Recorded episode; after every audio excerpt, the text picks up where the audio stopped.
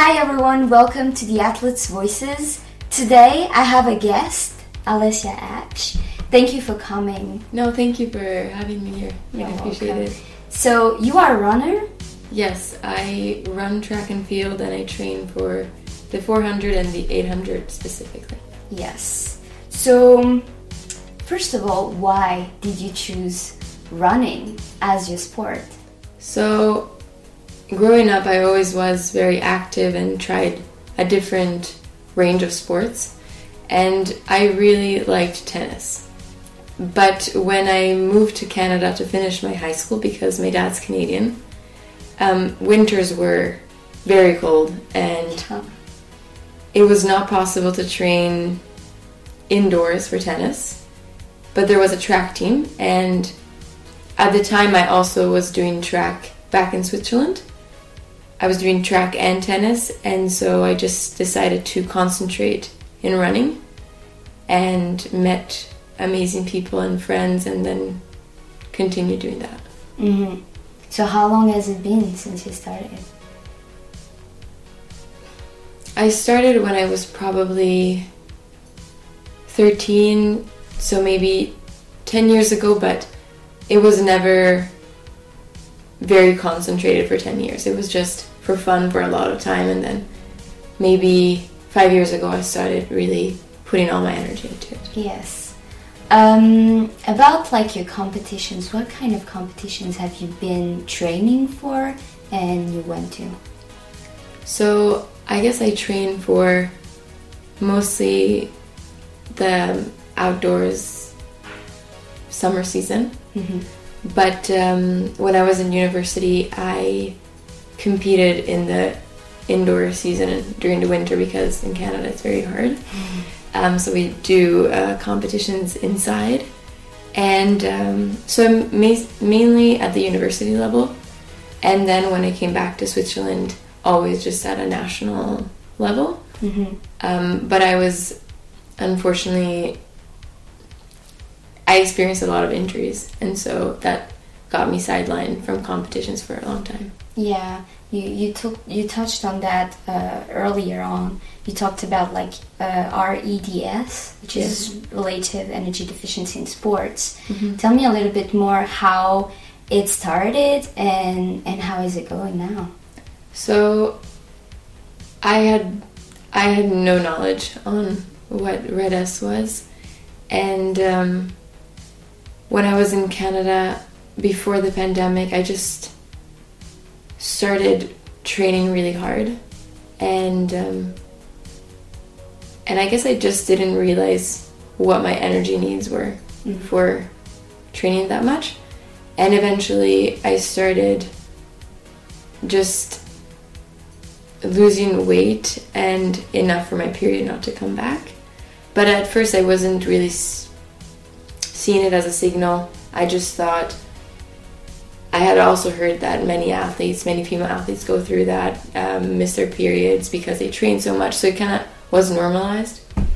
And uh, eventually, I started getting stress fractures. And I think it was just because I just didn't have enough energy for even my body to adapt to the training and function really well. And um, when I had spoken to a few doctors about my fractures and mentioned that I didn't have a period, it was also normalized. It was just, Mm. um, it's they, they just said it's normal. In female athletes, it's just normal. And so I never really saw it as something that I had to worry about. But then it got to be two years without a period, and then it's a long time. Yeah. And uh, so then I worked with a sports dietitian who helped me understand what my fueling needs were and uh, get to a better place for hormonal balance. So things are better now. Do you feel like at the time you weren't being seen or heard by uh, people in the field, that being maybe coaches or doctors? I definitely think so. I remember my mom thinking also it wasn't that it was a problem Mhm. that it's not normal not to have your period and I was listening to also podcasts about how, how important it is to have your period as females, but as athletes too. And so when the doctor just said it's just a normal thing, it did seem like you were not seen. And um, I knew deep down that it was a problem because I knew my body wasn't recovering as well as it could be. I couldn't train as well as I wanted to. Um, and so I, I knew I had to do something about it. Yeah. Yeah. Um, do you feel like you have to train differently um, to keep your period? Meaning, do you have like specific trainings at certain Mm. times of your period, or um, even like eating? Uh, Mm. How do you eat Mm. according to that? Yeah, I think I know now. I think there is more talk about um, cycle training, Mhm.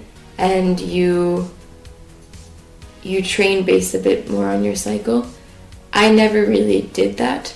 I think it is worth trying to listen more to your body, and maybe on your period you're more tired, and so you adapt to your training. I think it's important to be flexible. Um, I never really did that, and I think maybe in the future I'll be much more careful and see the the red flags for me. Mhm. Given that I I have history of having a missed period for two years, I need to really focus on being able to keep my energy balance quite high, and I know that for me is being able to take a rest day and being able to eat enough. And I think in terms of eating I, I think it's very individualized. Everybody has a different approach, everybody needs something different, but at least I know that my energy needs are quite high. And even on days where I maybe don't train, I still need to eat quite regularly meals and snacks. And I think even just in terms of macronutrients, like even just the fats, I think are very important parts in like, um, especially like a, a woman's diet and often those get sometimes neglected or even carbs i think for a long time i thought carbs were The enemy. the enemy and i just didn't eat enough of them and of course i just didn't have enough energy and yeah so i, I learned a lot Yeah, I think it's it's becoming more common knowledge, Mhm. even like health in general for women. But for so many years, like uh, even like scientifics, how they were like doing research based on men, especially uh, athletes. yes Uh, so I think there's a lot of improvement there, and it's it's starting slowly, but definitely. yes i think there definitely has to be more talk about it because i think in general society has demonized like eating in a certain way and you have to eat this way and that's the wrong way of eating and sometimes we forget as athletes that you can't do what the necessarily general public is doing so oftentimes i used to live in canada with just roommates that didn't exercise hmm and I struggle with comparison a lot. So I compared myself to them and what their eating patterns were, and I couldn't understand how why I needed to eat that much more. Yeah. So I just ate what maybe somebody who didn't exercise ate, and it was just not enough. Yeah, Mhm. I, and I, I think speaking of comparison, I think um, because you have such a different lifestyle to like regular people who just don't train that much, um, definitely your your energy needs are way higher. Mm-hmm. Um, did you also compare yourself? Like, what's your relationship um, towards your body? Um, I think it has definitely had its challenges. Mhm. I think growing up, I, I had a pretty, really healthy relationship with myself. I never really thought about it that much. And I was always involved in sports, but never for the appearance, Yeah. just for the performance and for having fun and all that. But then when I started to develop RED-S, I think that's when my intrusive thoughts around my body started to be a bit more loud. And I think that's because, given I was not full of energy and I had a lack of energy, there's also not enough not enough fuel for your brain to function well Mhm. and so i started seeing myself differently despite me having been underweight. And I think that improves when you start eating more and being more in balance. You start having a better approach with yourself. But for a long time, especially when I was having to gain weight, it's not easy. Yeah. Um, to see your body change, but I also noticed that I had more energy to just be fun and be a normal human being, and more energy to sustain workouts, more energy to recover, way more flexibility with life. Mm-hmm. So there's many more positives, but I think body image is a struggle for many women and men too, but it's not easy in a society where we do we do put a lot more emphasis emphasis on being slim or muscular or having a certain physique. Yeah. And when you are not that, it's tricky. And I think in the run, running world, I also compared myself to a lot of runners. Yeah. And you see them with a certain body type, and you assume that you're supposed to be that way. Um, or even when I was underweight, a lot of people would say you have the runner's body. Yeah. So I got, I got a lot of compliments. Ah, you look like a runner, and so it's hard when then you have to gain weight and then perhaps your body changes to remember that you don't necessarily have to look like every other runner on the track. Yeah. And everybody has their own physique, right? Yeah.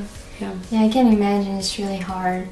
Um, especially like as you said, like I think men definitely have that too, but women have that way more because it's as if like your value is based on how you look. Yeah. You know? Absolutely. It's crazy. It's everywhere. It's in the magazine, it's in the stores, it's even clothing I find that a lot of the sizes don't Yeah. tailor to everybody. So yes, and and I think a lot of people even when you watch TV. I mean, I grew up with a father that might say she doesn't look like an athlete. Mm. So we'll watch TV, we'll watch the Olympics, and comments like that of that girl doesn't look fit, doesn't look like an athlete, and yet she's at the Olympics makes me understand that there isn't one look fits all, but I think society does think that to be an athlete, you also have to look like one. hmm You have to have a certain body to look like an athlete. And I think that's completely wrong because depending on what sport you do, you might have just different Yeah. bodies. Yeah, you definitely nowadays um, need to be like way more like physically better because things are getting harder, Mhm. but also mentally. Do you Mhm. have any mental coach or something like that that is helping you with all this like rec- recovery process and also like shifting your mind, or did you do Mm. everything by yourself? So I worked with a sports psychologist, Mm-hmm. And she was more involved in helping me deal with race anxiety. Mm. So I used to stress a lot before a race, and we used to talk about tactics. We used to talk about ways to calm myself down, to just be in the moment, and um, get to a race.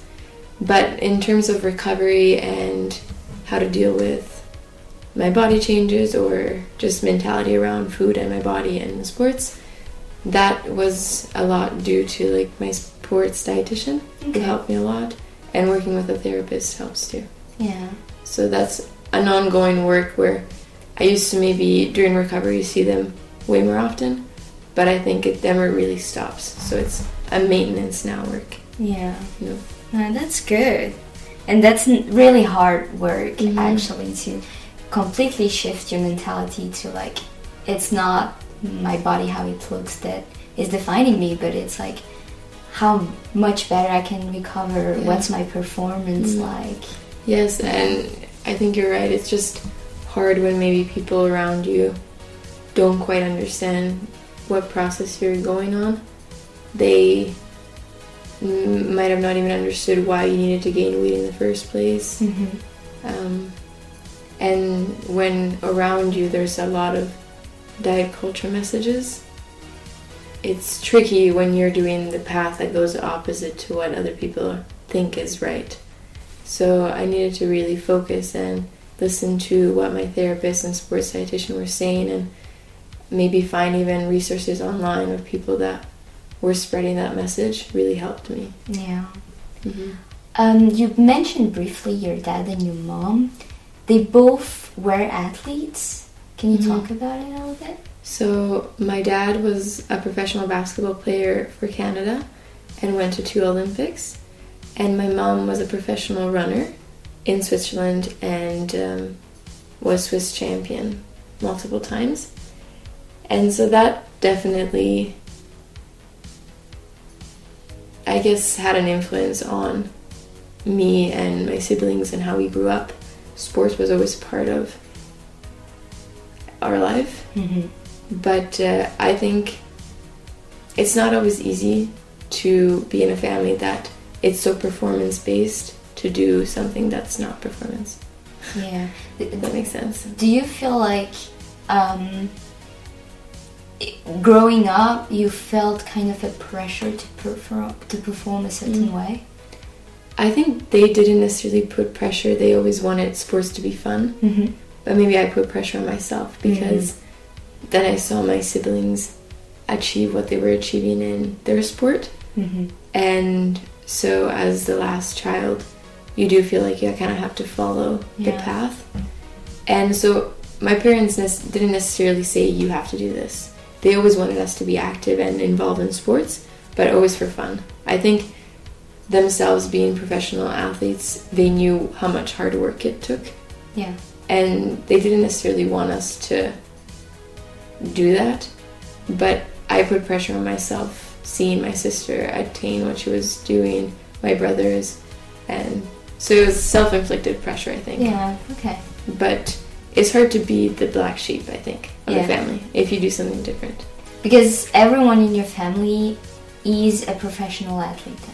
So, my brother and sister are currently professional basketball players, and one of my brothers played basketball, but has now changed uh, journey from sports, which is Okay. good. But it's definitely tricky because even our extended family Mhm. will talk about the sports achievement, this and that, the performance, and so it's something I felt a lot, just feeling like I needed to push hard and Yeah. get my own results. So of course I love what I'm doing, but there is part of it that's a little bit is Definitely. a little pressure. Yeah. Yeah. And what, so far, what would you say is your biggest accomplishment? Mm. Um, I think there are many, but um, I am somebody who really tries to pursue their dream Mhm. despite what other people might say or despite if other people believe in you or not. And um, I think I'm kind of defeating the odds, if that makes sense.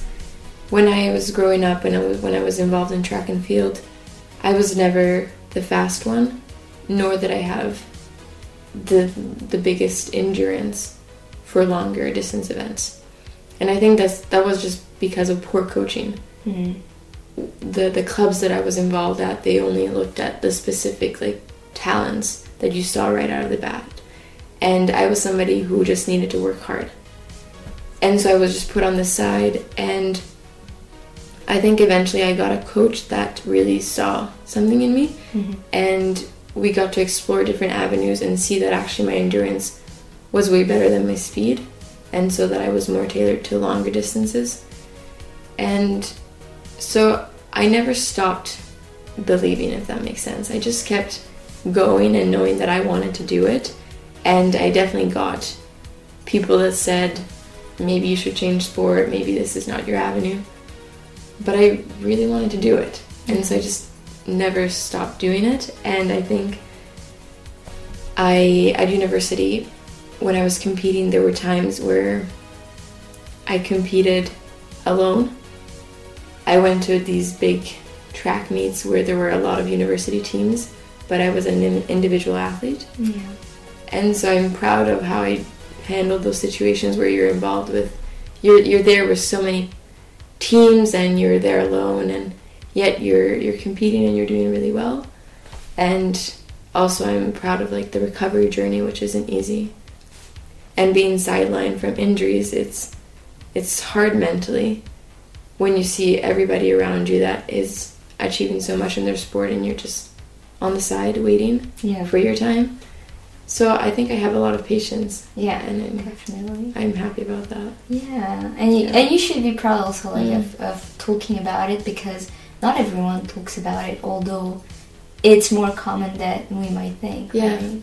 I think so, especially even missing periods. I think a lot of female athletes might not talk about that Yeah. because it is something that is alarming at times. You know, if you say I have a missing period, it for me, if a runner says that, I say, well, there's something going on there, Mm-hmm. and so maybe some athletes don't want to stop their sport, and having a missed period might mean that you have to change how you train.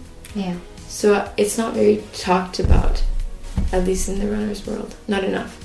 Yeah, and and I think going back to the patience thing, like it's scary to tell yourself, "Oh, I'm gonna change things." Maybe that means like I'm taking one, two, three years where I kind of like slow down because athletes also like it's a career where you're very young. Mm-hmm. You start very young, but Mhm. then you also like finish pretty young. Yeah, absolutely. I think that's the thing. It's just I never had that patient. When I think when I was struggling with RED-S, I just wanted things immediately. Yeah. And when I had this injury, this foot injury, that lasted a long time because my body was just not able to heal. I remember one doctor told me, take a year off, a whole year off from running. And I was just, I looked at him and I was like, no, that is not possible. I just couldn't believe he mentioned that. And I did take a year off, and it was the hardest year. It was very hard. And I think throughout the year, I kept thinking, I'm to get back to running before a year. I'm to, I can't hold a year. But I did. I trained different ways. And it was very tricky. But I think my body needed that year from impact and from running and from that pressure that I was always putting myself. And now I'm back to running and back to training. And it feels nice. It feels I am much more grateful, even for just simple runs, simple, even warm up runs. Yeah. I think I don't take them for granted anymore. But initially, that that year is it's mentally very hard, and I was doing the bike and running in the water and swimming, Hmm. things that weren't fulfilling me the same way. Do you think it's also hard to step aside when you fully identify as an athlete? Yep, I think so. I felt like I didn't know what I was or who I was anymore. And I talked about that to my therapist a lot. I felt as soon as I was injured, I just didn't know what to do anymore because a lot of my days were maybe organized around training. And when you're injured, you just don't know what to do. Yeah. And it, so it did make me understand that it is important to have other avenues and other things that bring you joy and that sense of achievement. But initially, it just made me feel like I wasn't an athlete or a runner because it felt strange saying that I run track and field when yet I wasn't running. Yeah. It just felt strange. yeah. Yeah, we I think most people whatever they're doing, we need to get lost sometimes to find Mhm. ourselves. hmm absolutely. And it's it's scary though because you just don't know. It's scary not knowing. The unknown is very uncomfortable. Yeah. But I think now you you maybe have more resilience, right? Like Mm. you you know that if you have to step aside, you know that you can handle it, right? Yeah, I think I definitely have a bit more self awareness, and even body self awareness. So when I feel like a niggle come up, I know that maybe it's not worth pushing through. Mhm. Whereas past me was just go, go, go, and I have uh, muscle pain. No, I'm just going to keep training. And then it just gets worse, and then you have to take more time off. Yeah. So now I have a bit more intelligence, and when I feel pain, I just maybe just switch up my training and just calm down a second yeah. for it to get better. And a little bit more patience and grace with myself. I think before I needed to have the perfect training sessions every day, it had to be great. Whereas now I know that it's not possible. There are days you wake up and you're tired and you just you can't do the same thing. You can't push as hard. And just knowing that that's okay, it's normal. Doesn't mean that you're going to be bad or you're not going to attain your dreams and goals. It just means that you need to be flexible and okay with maybe that day you give it your 60% and that's okay. Yeah. Yeah. So, what do you wish for the future of your career? So, it Mm. can be like in next year, like next year, in the next five years, whatever. Hmm. I think I definitely would like in the next year to improve my times and get back to full regular training because with my history of injuries I don't run every day Mm-hmm.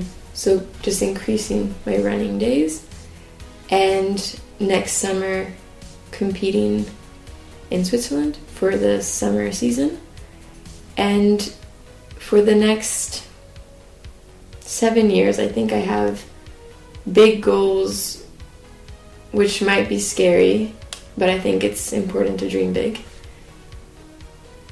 such as running for the Swiss national team Mm-hmm. um, going to the Swiss Championships, and potentially being part of the Swiss national team for the relay in international competitions. I think I would really like that. Yeah, love that for you. And uh, this year I'll be training with a team in London, Yeah. so that'll be fun to train with uh, other people and in another country. Um, and um, for any girls that Mhm. would be listening, or even boys, who knows, Mhm. uh, listening to the podcast, what if they're dreaming of doing that? What would you tell them to? What would be Mm. your advice?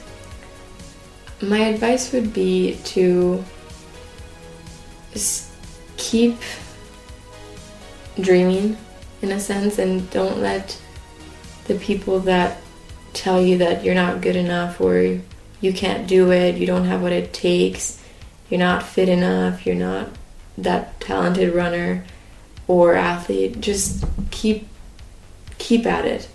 And I think it's important to follow really what you want and regardless of what other people say. And I think eventually work pays off. If you work hard, it will pay off. It is impossible that it's not. It's just it has to pay off for you, and I think it just you need to keep going. And for female athletes, I think it's important to remember to fuel for your sport and for life. It's important, and I think sometimes we neglect nourishing ourselves because of fear of our body changes and i think especially female athletes they need a lot of food and they just need to nourish themselves and have energy and with regards to injuries that they are normal in athletes worlds unfortunately when you train hard eventually you get injured and know that it's just it's a time that will pass. It's horrible, but you'll get through it and you'll be stronger on the other side, really. Like I've learned a lot through injuries and I wouldn't take them away in a way because I've learned a lot, but the it, it's hard, but you get through them. Well, thank you, Alison. Thank you very much.